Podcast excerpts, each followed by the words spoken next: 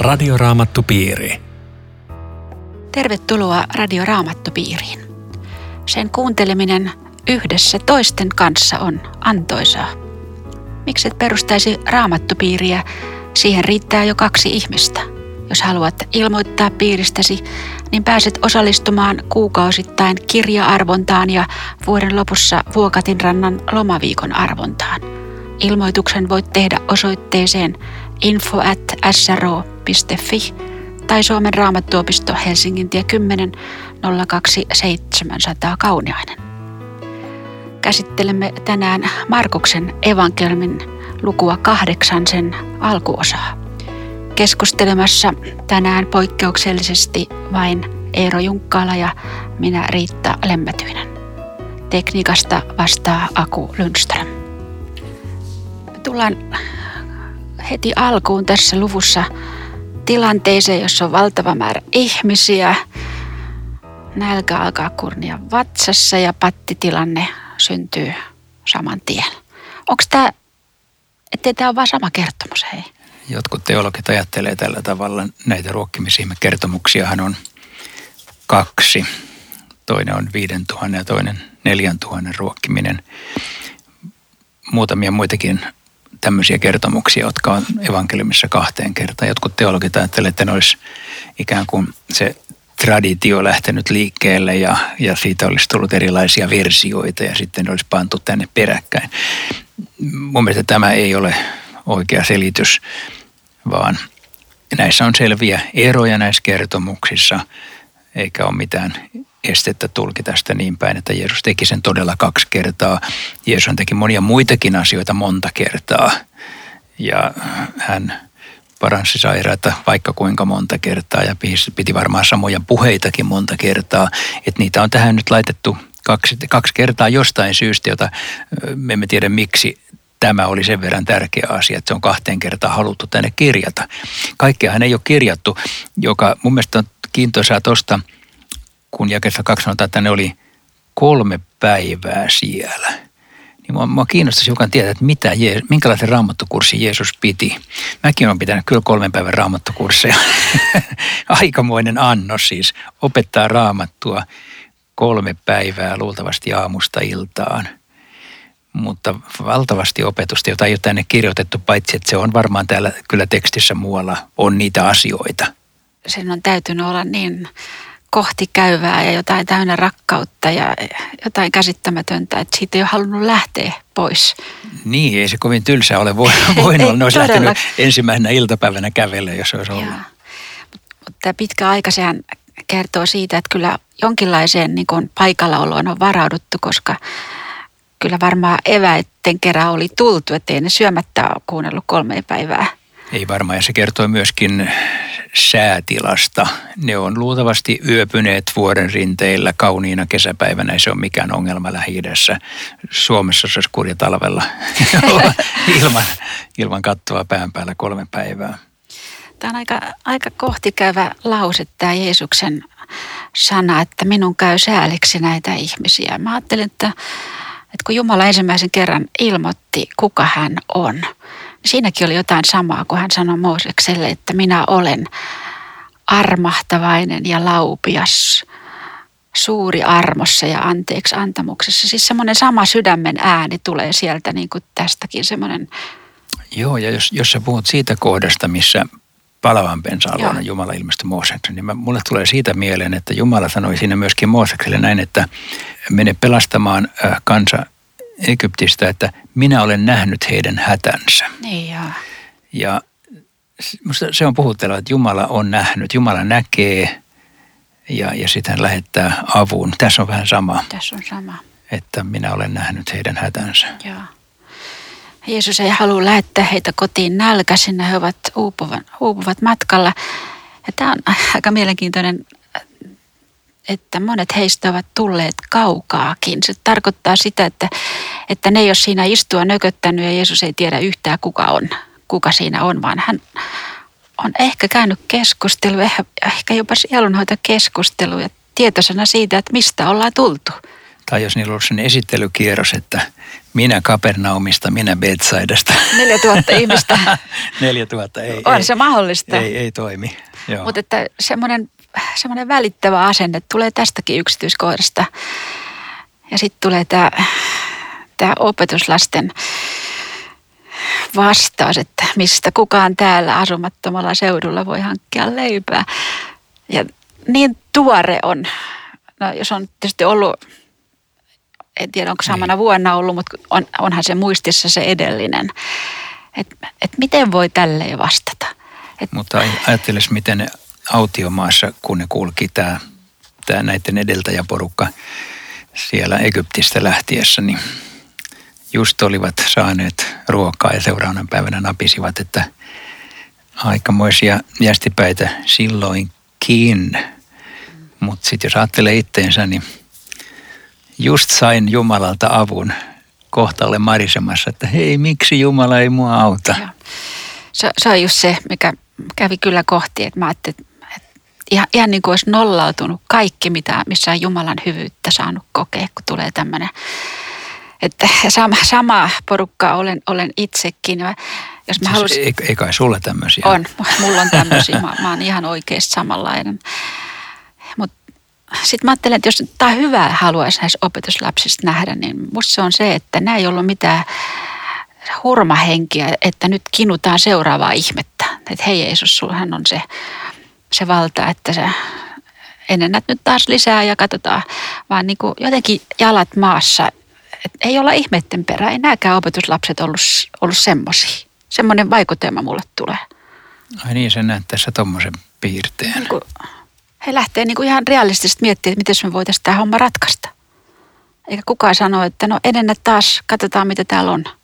Joo, toi kuulostaa aika hyvältä, että ensin tehdään niin kuin asiat niillä eväillä, mitä meillä on, ja koitetaan järkätä asiat normaalin järjen ja ymmärryksen valossa. Jos ei toimi, niin sitten katsotaan, tekeekö Jumala ihmeen vai ei. Joo.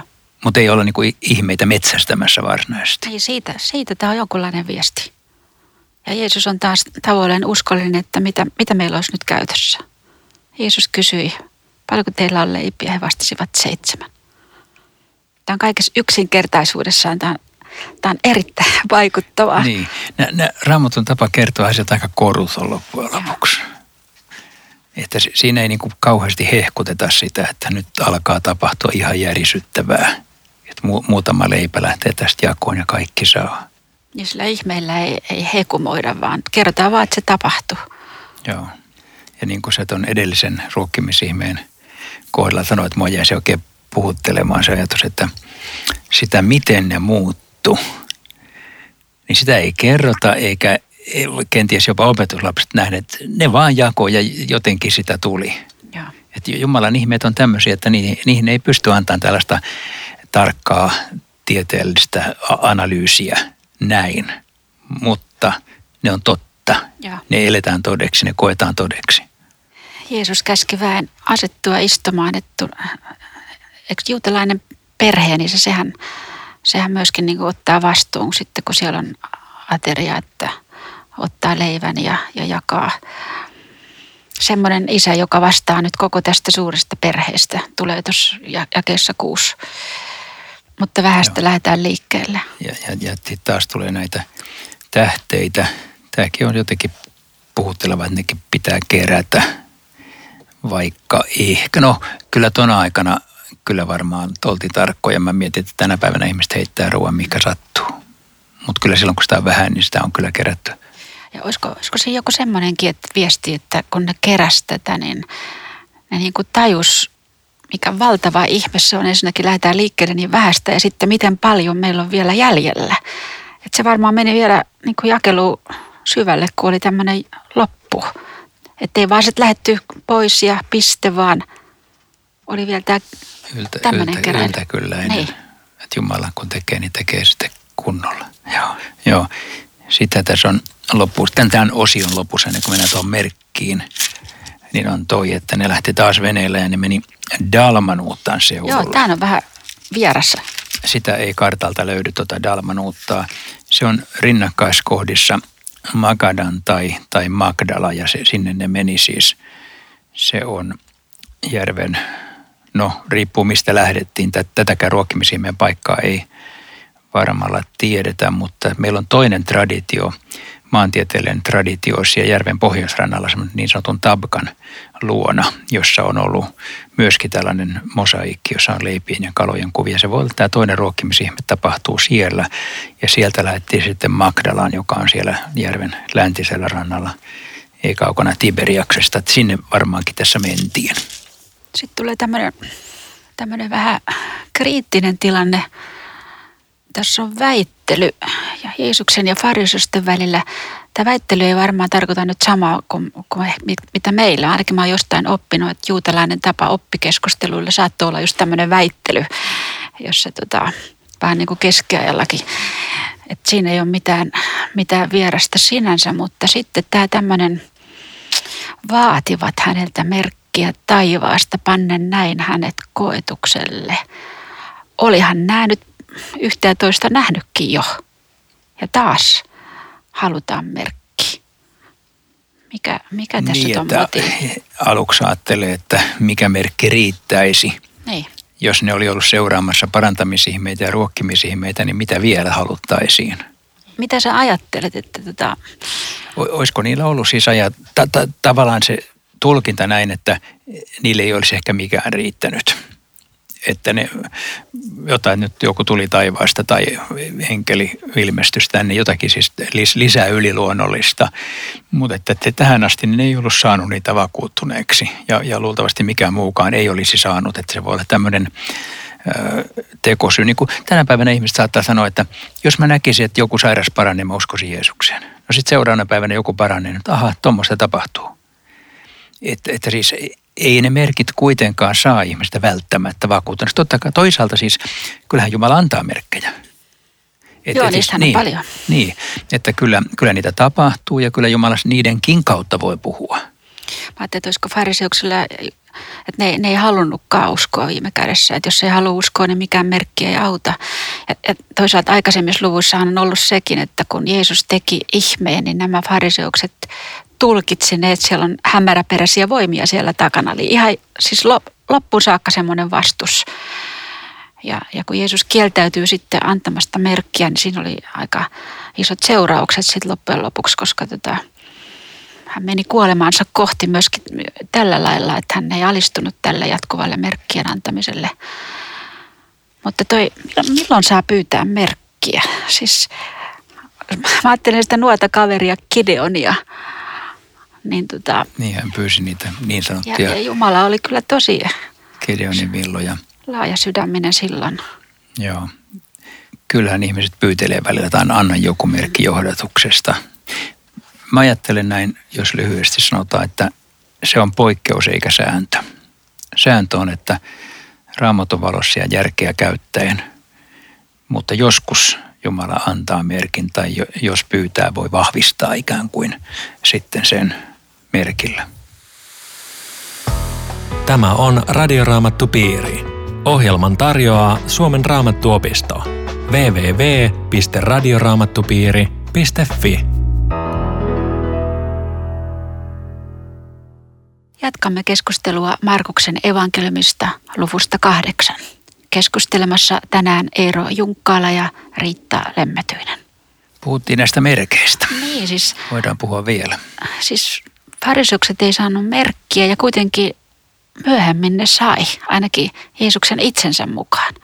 Jeesus sanoi toisessa yhteydessä, että teille ei anneta muuta merkkiä kuin Joonan merkki, jota ne ei tietenkään tajunnut.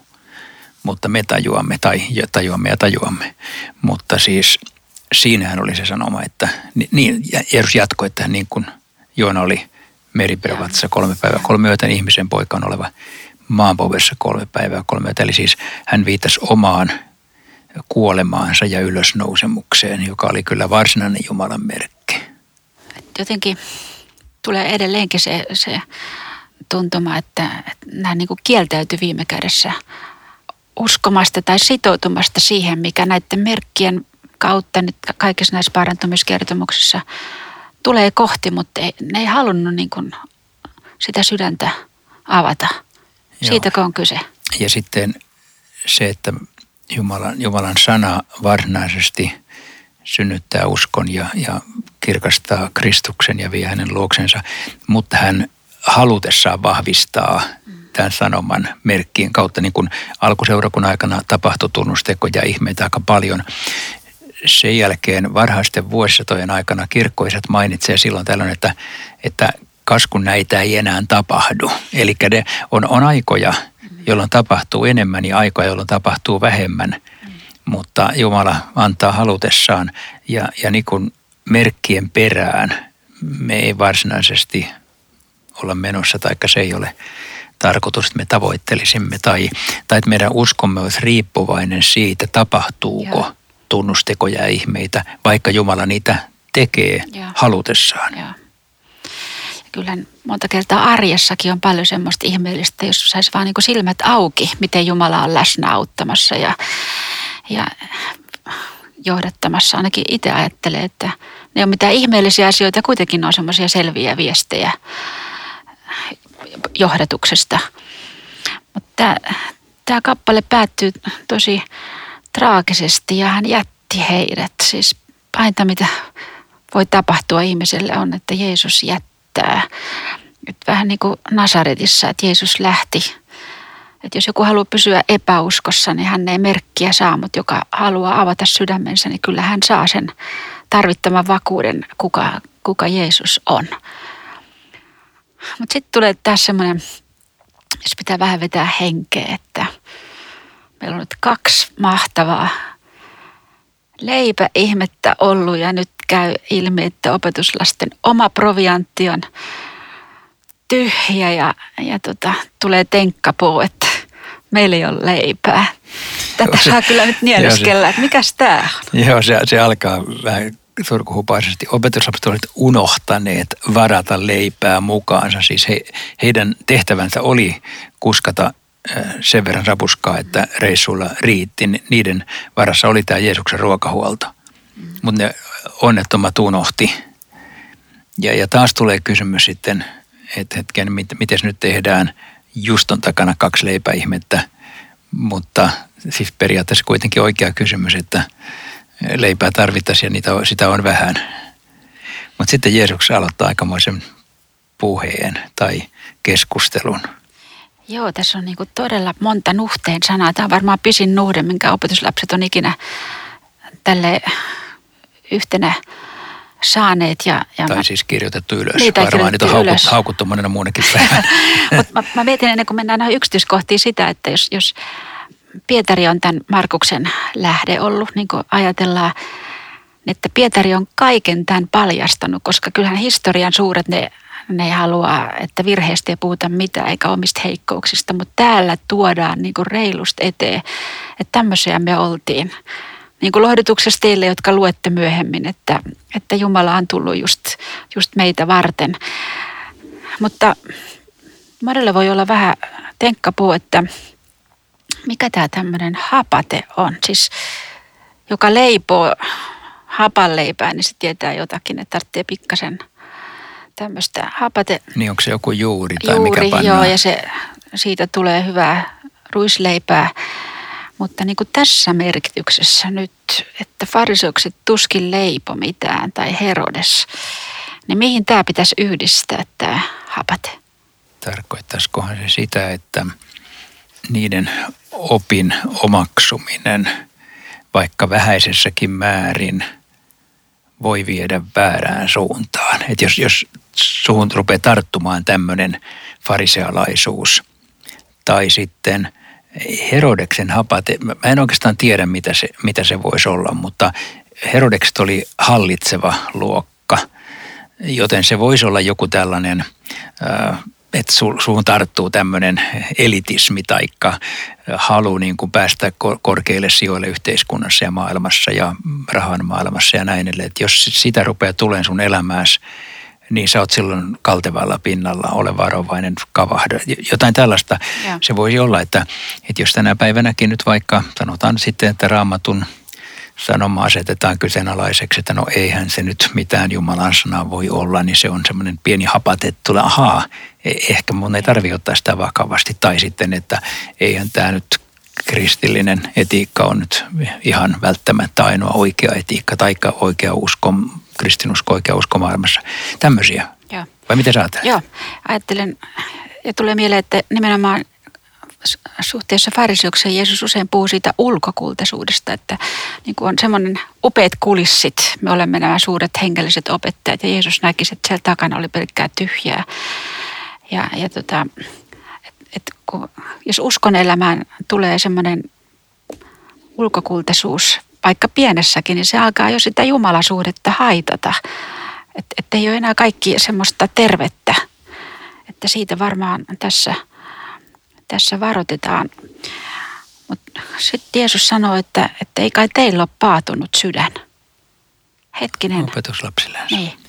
Se on jännä, että opetuslapset on ainoa porukka, johon Jeesus kohdistaa toisessa yhteydessä tällaisia lauseita, että voi teitä te vähäuskoiset. Kellekään muulle hän ei sano kuin opetuslapsille. Eli se, mitä sä äsken sanoit siitä, että ne on sentään kirjoitettu tänne muistiin, niin se on aika kiinnostavaa, koska opetuslasten porukathan on oikeastaan muistiin kirjoittanut. Että ne myöntää sen, että he oli kyllä aika heikoilla paikkoin tässä.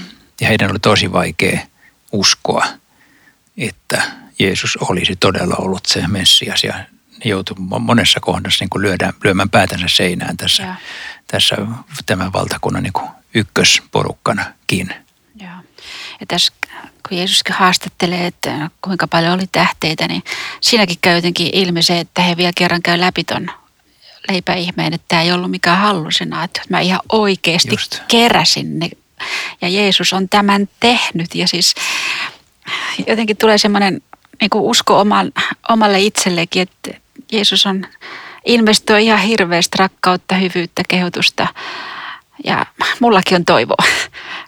Minuakin on investoitu paljon ennen kuin menee jakeluasioita.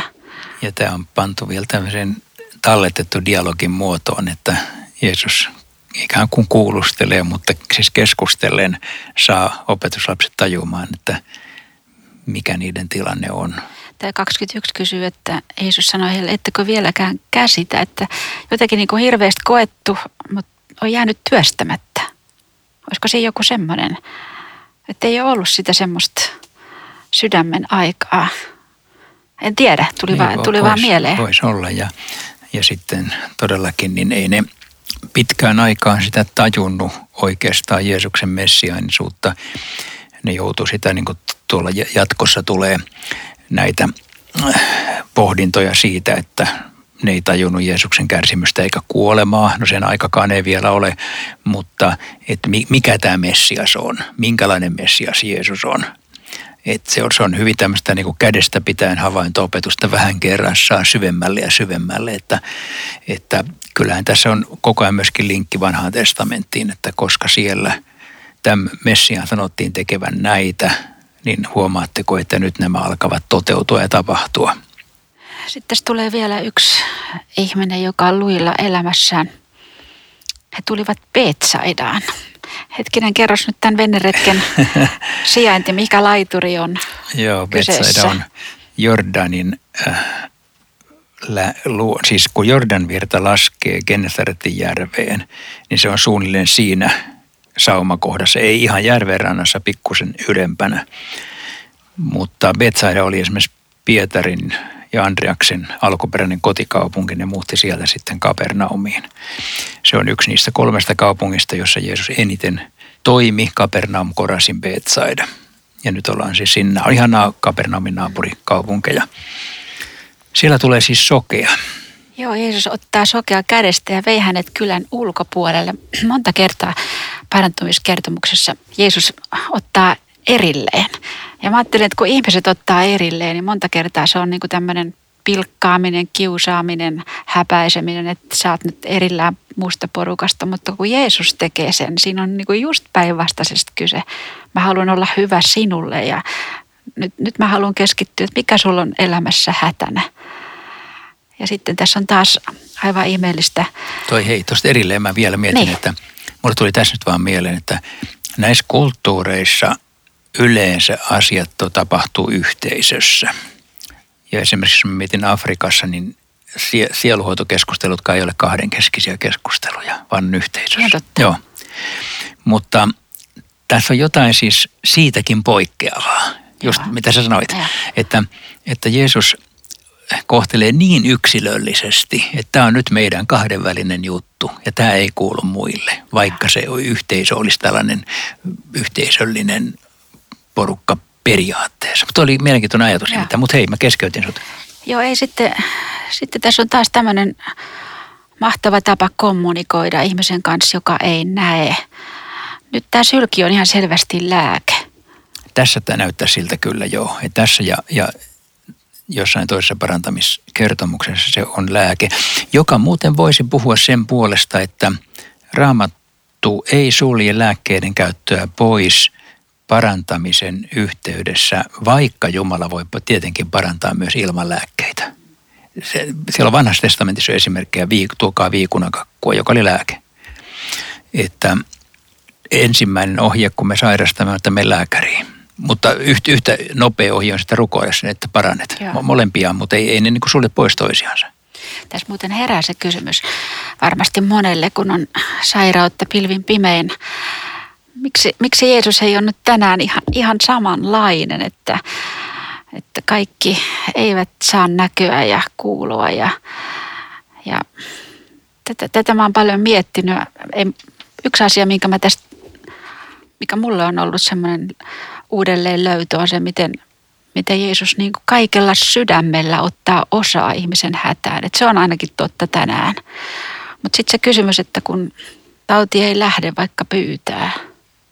Niin, siis Jeesushan parantaa tänäkin päivänä, mutta ei läheskään tässä mittakaavassa, mitä täällä. Ja mä ajattelen, että se yksi selitys on se, että me ei olla Jeesuksia. Tämä oli messianinen aika. Nämä oli messianisia merkkejä. Jeesuksen idea ei ollut parantaa kaikkia Galilean sairaita. Hän ei tullut tänne niin kuin sitä varten, vaan hän tuli parantamaan ihmisen kokonaisuuden niin, että se pääsee taivaaseen. Ja siitä yksi tämmöinen oheistuote oli tämä ruumiin parantaminen. Nämä kaikki ihmiset kuoli kuitenkin myöhemmin. Joten se ei ole semmoinen, joka ikään kuin pitäisi matkia tässä.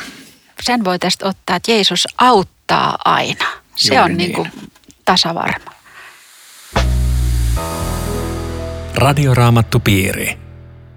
Jos jokin asia jäi sinua askarruttamaan tai haluat muuten kommentoida, voit sen tehdä Facebookissa tai osoitteessa info@sro.fi tai postitse Suomen raamattuopisto, Helsingintie 10 02 700 Kauniainen. Rukoillaan tähän loppuun. Herra, kiitos, että sinä olet tänäänkin meitä auttava vapahtaja juuri sillä tavalla, kun me tarvitsemme, sinä voit meitä auttaa. Aamen.